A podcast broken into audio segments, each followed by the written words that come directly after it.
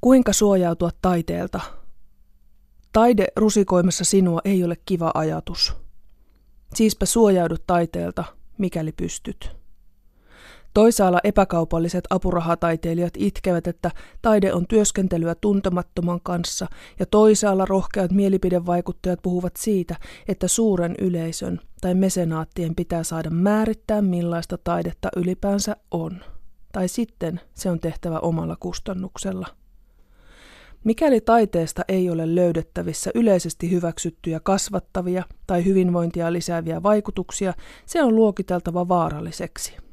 Koska tällaista seulaa ei vielä laajamittaisesti ole luotu, annan sinulle nyt keinoja pysyä turvassa. Brändää itsesi taiteen kuluttajana. Sinusta tulee erilainen mielikuva, jos sanot harrastavasi kirjallisuutta, kuin jos sanot harrastavasi kuvataiteita. Kuvataiteessa ei ole useinkaan sanoja, se iskee kielen ohi ja on siksi riski.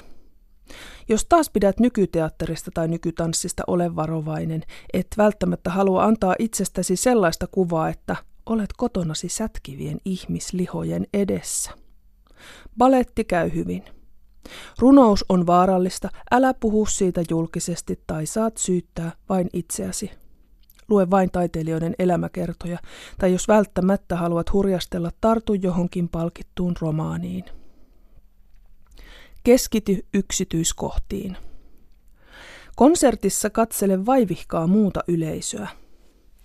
Tarkkaile, onko paikalla tuttuja kasvoja.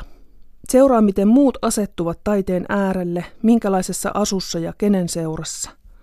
Muista, että hekin tarkkailevat sinua. Pysy tietoisena itsestäsi.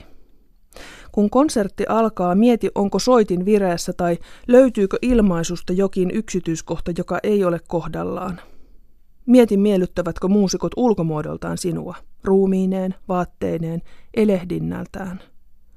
Mikäli löydät jonkin asian, mikä ei sinua miellytä tai mikä miellyttää sinua erinomaisesti, olet turvassa. Siinä on asia, josta puhua esityksen jälkeen. Ennalta on hyvä ottaa esityksestä selvää, ettei altistu taiteelle ilman minkäänlaista etäisyyttä. Taideaktin tapahtuessa ja sen jälkeen valmistaudu somettamaan. Ota valokuvia niin paljon kuin suinkin kehtaat itsestäsi esityksestä väliaikatarjoiluista. Konsertin ajan mieti, miten muotoilet päivityksesi sosiaalisessa mediassa. Jos kaikesta varautumisesta huolimatta vaikutut, Tämä päivityksen tekeminen auttaa sinua rauhoittumaan. Koska taide on järkyttävää, voi itseään suojella lukemalla siitä vain kritiikin. Jos kriitikko ei yksiselitteisesti ilmaise, että tämä kaikkien on koettava, älä riskeeraa itseäsi mahdollisesti hahmottoman ja ehkä jopa käsittämättömän taideelämyksen vaikutuksille. Googlaa tekijä tai tekijät ennen altistumista.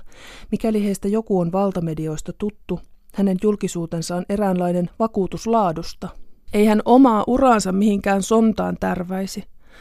Onko teoksen esittelyssä tai kritiikissä maininta jostakin kuuluisasta suurmiehen suurteoksesta, johon teos viittaa? Se on hyvä merkki.